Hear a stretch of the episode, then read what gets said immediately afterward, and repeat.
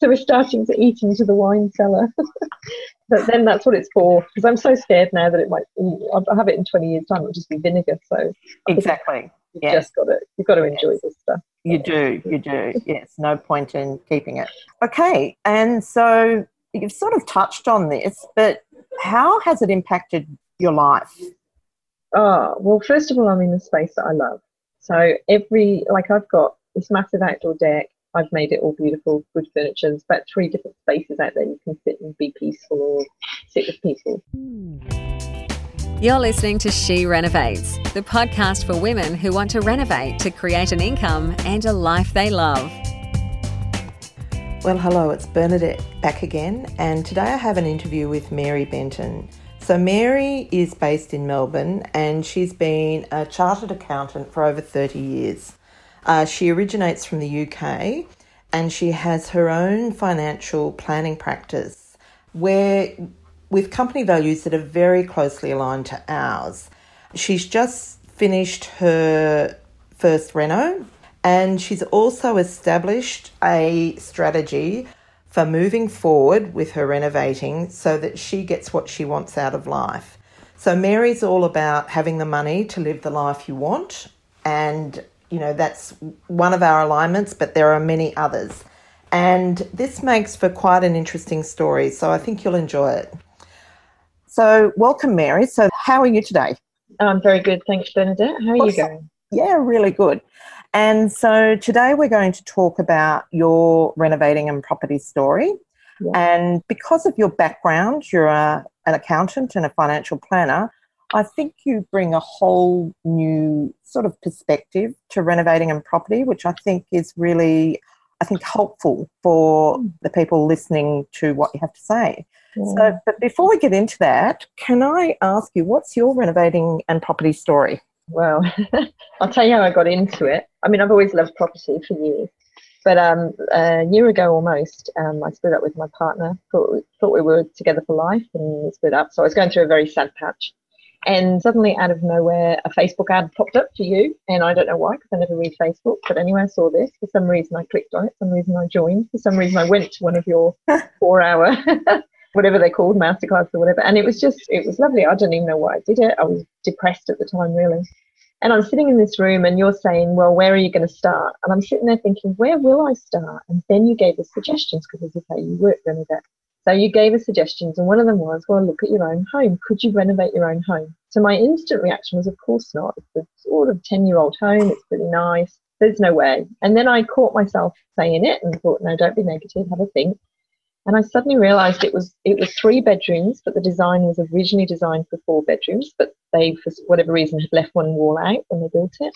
So I just started thinking about it, thinking, well, could I renovate mine? So I went home, sort of inspired, still depressed, looked at my house and went, yeah, I can do this. And the really good thing about it is, obviously, when you renovate your own home and add value to it, there's no tax on any of that.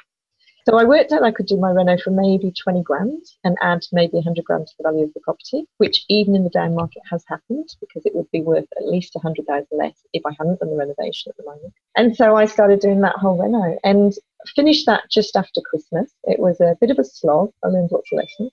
But um, but when I finished it um, and put it on the market to sell, so I can then move out of my own home, buy another one, do it again. Um, the market's been really slow. So that's my renovation story since then I've been Airbnb it at the same time and having a ball, but that's probably a different story for a different podcast. Yeah. But yeah, no, that's my Reno story. So it looks like a show home. The guests that are coming into it just love it. It's just really relaxing and beautiful space because you told me that I could also do styling and I said, I can't, I'm an accountant, there's no way.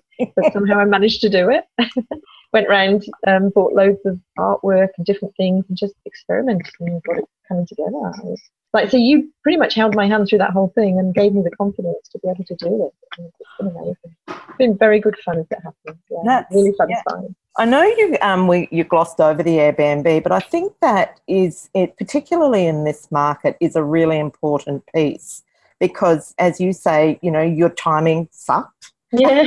Through no fault of your own. That you know like rather than than sell it and not get the um, sell it in a down market and not get it through potential you're able to keep it and actually generate an income from it. Yeah. I think that's the real power of airbnb. It gives you more options. It does absolutely, and it, and because it and this is the way I reasoned it, I've got to keep it looking great anyway for every week for the open for inspections. It's got to be you know clean and tidy. It's no different to when you Airbnb. You've got to have it clean and tidy between guests, and the only difference is I have to remake beds, but everything else is is exactly the same. So there's no effort on my part to Airbnb it while I'm waiting. Yeah. And I got bored because after I finished, as you know, when you're renovating yourself, you end up doing lots of painting and hanging pictures and you know cleaning and whatever as you go along and sewing curtains and cushions and that. So to suddenly have nothing to do, you're sitting waiting, twiddling your thumbs, waiting for people to turn up and the market to change. You get bored. So suddenly yeah. I'm Airbnb in it and I'm not bored anymore and the house is full and it's exactly as it should be. It's just great. That's awesome. Yeah. And so let's just going back to the reno. So yeah. I know you made you know, cosmetically renovated it, but what would you say the key drivers were for increasing its value? The time I'd already, because it's my own home, I know when I sell it, there's no um, profit to pay on, uh, yeah. tax free on any profit. But the house was effectively already financed to 80%. So there's not a lot of equity left in it to, to go and do something else. Yeah. So my driver was, well, if my equity part of it is say 20%, and let's say that's 150,000, 200,000 or whatever. If I can suddenly increase my equity 150,000 to 250,000, that's a massive increase on the money from doing a, a small reno. Absolutely. So that then gives me a hell of a lot more opportunity to take that equity into the next place to not only obviously purchase the property but then to be able to do the renovation on it.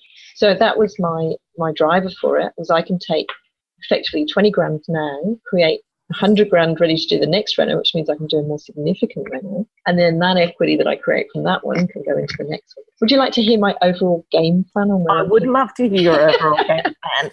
So I worked out that I wanted to, uh, if I wanted to move into a certain suburb, and I wanted to do this in a way that made sense for me, then I'm going to find a property in the suburb, the geographic location that I eventually want to end up in. And in my case, it was I looked around and really liked the suburb of Mount Eliza down in Victoria. And those people who know Eliza will know it's pretty pricey. I didn't know that when I found it. I thought, oh, this is nice. I could live here. So my strategy then is has become that if I go and find myself a low a lower value, doesn't even matter where it is, something in that suburb, a unit, a little house, whatever, that needs a lot of work or a lot of uh, TLC, that I can go into that market, do my reno, and then I'm buying and selling into the same market. So if each time I'm, even if I'm only making 50 grand, but if I can make 100 grand and I can trade up over the next five to seven years in that market, my end goal is to have one of those big, like $2 million mansions that's about 10 back from the beach, but get into it when it's again needs a lot of um, work done to it and I can make that last on my lifelong project. So I can trade up, no tax on the way, just stamp duty, but you do that anyway if you're, um, you're buying from the property. So my plan. I love it. And I love that. The thing about renovating is there are so many ways to get what you want. People, I think, tend to be quite sort of single visioned in you know like watch all the telly shows and think that the only way you can can make an income from renovating is by buying renovating and so flipping mm. whereas there are just so many other yeah. ways that you can you know get yeah. to where you want to go the end the end goal at the end of the day for all of us should be to have no mortgage not on our personal home to have nothing and so then your home becomes the asset you can borrow against if you need to, which is what you're doing with your line of credit with kids and that. And so if we get to the point where our homes have no mortgage, we've pretty much we've done a great job. Exactly. And you know, my idea is well, we'll do that through renovating and trade up as I go. So, and the good thing about it is that the market has come down a bit, so mm. the likelihood of getting a good buy yep. is yep. it's better. That's yeah. right. Yeah. yeah. But you've taken your game plan a tiny bit further, haven't you? With in terms of putting some structures in place to get. Oh, I've got um. Yeah, that's right. So I've already gone to. the other thing I know is you have to, and you've told us this again as well, but I didn't think about it really.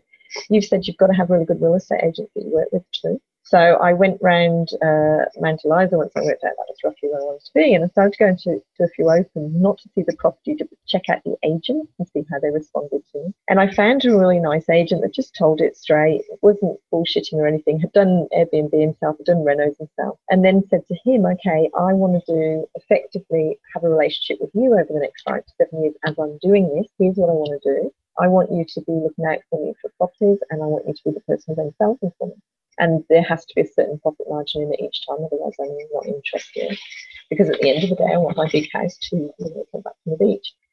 So he's already got loads of opportunity for the houses 10 back from the beach, and I'm not ready yet. So I need to go to the other end and start trading up. But he's been he's been great, really good, really supportive. Hard to get in at the bottom end of the market, so he's really got his eyes peeled. And at the moment, all we're waiting for is my house to sell, so we can uh, move into the next one. I've got the next Yeah. one going. Yeah. And are you reasonably confident that will happen in the foreseeable future? Well, I think at the moment the election is Oh. um, putting a bit of a cloud over everything because nobody wants to make a real move unless you're a first home buyer. Nobody wants to make a real move before the election because if Labor get in and house prices tumble, nobody wants to be have just signed a contract that suddenly they could have got it for 50 grand or 100 grand cheaper. So that's that's all that's slowing the market at the moment. Yeah. So I'm not really that fast. I've, I've said I don't want to do opens over Easter anyway because I want Yeah. to be able to take a few days off. And um, so it sort of suits anyway, because I think if there is an election mid May, we should Yeah. be, um, markets should start to move again pretty much straight away. Yeah, yeah, great. And Mm. the other thing I wanted to ask you so I got a bit sidetracked before. So, in terms of the actual renovation, what elements of it are actually increasing the value of it? So, what were the key things that you did? Yeah, so Yeah. the three to four bedrooms obviously was significant. Yeah, There's already two bathrooms, so I could go to four bed and you know big living space and that, so I could go to four bedrooms quite easily. Yeah. So that was mine. That was so minor. I think putting that wall up might have been one or two thousand dollars. So that was definitely massive, massive value. But I also took the movie room that was a six by four meter movie room and I chopped the end off, so it's four by four, and went around all the movie shops first and measured their rooms to check that that was okay. It works a treat. It's so brilliant. And I used that extra two meters I cut off to create a third toilet, so straight off sort of the living area, a little powder room, and a wine room. And so when people walk in, they sort of go into the door of the movie room and then turn around the corner and there's a wine room there. And it's sort of like the wow factor of the whole thing. They can see themselves sitting watching movies and getting up and making coffee or having cheese or, you know, drinking wine, or whatever. And that's just, that was a real, that was, that was fun to do that. It was fun. I would never have thought of that before your workshop either. the thing that I love about you is you actually do the groundwork. So, you Yeah. do the research, and it makes such a difference because, you know, just going to the extent of actually going and measuring up media rooms and making sure that you you haven't compromised the integrity of the room. And I think the wine room is I would buy a wine room. Yeah, so good. You know what the really the scary thing is? I've got all this wine in there that I've over the years people give me gifts and presents, and, and they're really expensive bottles. And anyway, now that I've got this wine room set up and it's all on display, just over the last couple of weeks with my Airbnb guests, I'm going, oh, let's open a good bottle of wine tonight. Let's sit and have a-" Oh, they must be in heaven. so we're starting to eat into the wine cellar. but then that's what it's for, because I'm so scared now that it might. I'll have it in 20 years' time. It'll just be vinegar. So Exactly. you've Yes. just got to you've got to enjoy this stuff. You do, you do. Yes, no point in keeping it. Okay, and so you've sort of touched on this, but how has it impacted your life? Oh, well, first of all, I'm in a space that I love. So every, like, I've got this massive outdoor deck. I've made it all beautiful, good furniture. There's about three different spaces out there you can sit and be peaceful or sit with people. I've got now my movie room. You can just go and sit and just be really calm watching whatever you want to watch. I've got like spaces around in my main living area next to the open fire. And so there's so many spaces now to get away, to be on your own, or to just sit in the kitchen and mingle with everybody. It's just, I don't know, it's made it into a home, to be honest, doing the rental. Yeah. Even if I'm selling it, and even though it looks like a display home, it, it, Yeah. it's a home, it's usable. So that's the first thing. Every night you come home, you're happy. Um, Yeah. Bedrooms, everything. And the um, the second thing is I know it's it's actually put the value of the home back to where it should be, which makes me happy that I've got it on the market. If it doesn't sell this time around, it will sell. Yeah. And in the meantime, because it now allows me to Airbnb so easily, it's looking after itself anyway. So Yeah. I, it's it's really given me back my confidence, given me back a game plan. I know what I'm doing and why I'm doing it. Yeah. Um, and yeah, it's given me a, a future direction and a target. Yeah, It's yeah. really good. Put me back in control, I think. That's what you've done. Yeah. And that's that's what it's all about, isn't it? Yeah. Yeah, awesome. And um, so this question wasn't on the list, but I'm going to ask it anyhow. It's really unusual to have a financial planner who's mad about property. It's funny. Somebody put a post up on LinkedIn the other day about this, and um, and I was like, okay, I haven't seen that memo. Like, what was that? That financial planners don't talk about property because to me, it's just a core part of what you do. And the way I explain it psychologically to, to clients is shares might get a better return on paper. So slightly, you know, half a percent or whatever over time. And they might actually earn more than property, but you don't hear about share millionaires. You hear about property millionaires. Mm. And psychologically, when you have a property, you don't sell it at the drop of a hat. So if the market suddenly crashes, you don't go out and quick, me sell my property because the market's crashing. Whereas with shares, you do. And so yeah. you end up locking in losses all the time with shares, which you don't do with property. Yeah. So uh, property is a long term investment, it definitely is, but it's, it's one of the ways you can make so much money. So I run workshops for first time owners to say you need to get on the property ladder, whatever you do. You need to have that as the core part of your strategy before you start anything else. And then you can throw all your extra money at paying off the mortgage. You shouldn't have debt, but you need to own at least the roof over your head as a minimum. Yeah, it's so it's so important. You go for credit, and people say you go to buy a car, and they say, "Oh, you've got a rates notice, perfect," and they just give you whatever you want because you're a you're a credible human being, member of society, because you've got property. Mm, so um, yeah, definitely, definitely the core of what everybody should be doing. Yeah. And if you've got strategies where you can use that first homeowners, um, first homeowners, uh, principal place of residence exemption for time, yeah. I mean, that's phenomenal that we can do that. You have yeah. to be careful. If you're flipping every two months, you'd be running a business, you would you would get, you know, sprung for treating it. Yeah. But if you're doing it every like, you know, year or something, it's not. That's what you do. You you buy something, that's not big enough, you move up. You buy it. You know. Exactly. It's sort of like climbing the property ladder. Yeah, yeah. Mm. So, yeah. Mm. And so finally, what would be your three biggest tips for renovators or investors? In terms of renovating, so yeah. I would try and use the same tradies to do more than one job. So I used a different person to do to pull down the plasterboard and put up the stud work uh, to the person who then came and did the plastering, and then uh, the person came, the carpenter came back to actually do the fix, but he wasn't that great at it. And then I had to use, and obviously in the middle I've got plumbers. The plumber did the tiling. Never use your plumber to do your tiling; it's so expensive but the tiler wouldn't turn up. yeah. But the but the mess that was created because I had different tradesmen in and out who all didn't care about the previous person's work because that was their fault, and then just made it worse. So I would actually get fixed price quotes up front, which I didn't do because I thought it was such a minor reno, and I would try and use the same builder to organise the trading and get a fixed price quote off them. So even for the powder room, I should have really gone for one carpenter who also could control the plasterer, control the plumber, etc., and do the whole job. And then there'd be no fights between them. We wouldn't run over budget. We'd know exactly where we were. So I think that's probably one of my biggest is try and keep the same traders as little as possible, or have the same build or project manager, and get fixed price quotes up front. Yeah, nothing slips extra slips through. And one other tip I would give people, so I don't know if that was two or three there, but I'll give you another one. I got all of my furniture and artwork off Facebook Marketplace. I literally just hopped on there every week. Okay, I need a picture here, or I need a sofa that's going to fit this size, or whatever. And I'd and something would come up, and it always came up at exactly the right time. And I'd drive there, and I'd go and sit. So I'd spend my weekends going and looking and picking it up. I met some fabulous people doing it, and got the best bargains. It was so much fun. And then if you bought something that didn't fit, you had extra, you just put it back on marketplace and sold it to someone else. it was just it was just awesome. So I think you need to allow time for that. I know with your styling and that you sort of go three weeks where to go and you get everything done. I probably couldn't never do that because it would take me at least three or four weeks just to pick up things off marketplace by bit every weekend. But I just loved it, you know.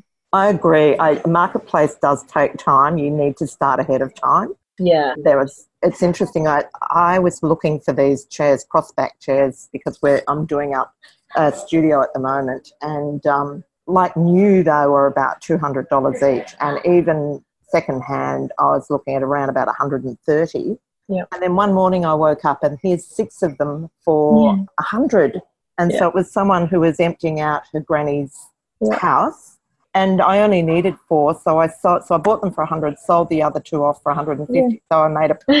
my, my children thought it was terrible that I should do that, but yeah, it was good. Oh well, I kind of wanted um, a big table and chairs for my outside deck, and I um, wanted ten chairs and a table, but I couldn't find them both. And then these 10 chairs, I just started searching for wicker and chairs, and 10 of them came up. They were only selling the chairs. So I got them, and then I thought, well, what am I going to do about a table? And like the price of the chairs was like, I don't know, 450, but they were really, really, really mint condition, wicker, really solid, old fashioned wicker chairs. And then um, because the chair legs have timber on them, I just found a timber table for 100 bucks or 180 bucks or something. Massive, 2.4 meter by something. It fits a treat. You cannot tell they're not the same set. And it was just, it took a bit of looking around now. And when the stylist came, I didn't end up using a stylist, I did it all myself. But I got one to come around and have a look to start with. And the first thing she said to me was, well, obviously you don't need to change any of your furniture because you've got really quality pieces. And I just sort of hid my, you know, face behind my hand because I was chuckling away that my quality pieces were all bought second hand. And, you know, she's like, yes, it was leather couches and whatever, but they were all bought for 300 bucks or 500 bucks, not, you know, $5,000 a piece. So it was, it was really, yeah, it was good. So that's my other tip is start, start early, work out your design and get on onto marketplace and start just collect because you can always resell if you buy something and ends up not fitting when you get to the end of it. Exactly. It. Yeah. You're a girl after my own heart. It actually yeah. makes me feel so happy when I hear you talking about styling your own property. I know. And, and with such confidence. Um, because, yeah. So, and Mary, have we got some photos of your property? Um, I can. I'll send them to you. It's there because uh, it's on realestate.com. Yeah. Yeah. Yeah. Yeah. I would love to put some in the mm. show notes because I'm sure people would be interested to see the finished product. Yeah. Yeah. Absolutely. It looks really good. Well, listen, thanks so much for coming on and sharing your experience. It's been really lovely to have you. And just for those listening, Mary recently did a talk for us on buying property and also renovating in your self managed super fund. And so we'll be releasing that as a podcast episode shortly, too. So just keep your eye out for that. And so, on that note, we will end this episode and thank you very much. Thank you, Bernadette. And take okay. care. Take care. Hello, it's Bernadette, and I'd like to remind you that the information in this podcast is my opinion only and is general in nature and should not be taken as personal advice. There are significant risks with buying and renovating property, and before you take any action, you should always seek independent advice that's relevant to your personal situation so that you maximize your return and you minimize your risk. The examples in this podcast are for illustrative purposes only. To discover how to harness the power of renovating, check out theschoolofrenovating.com.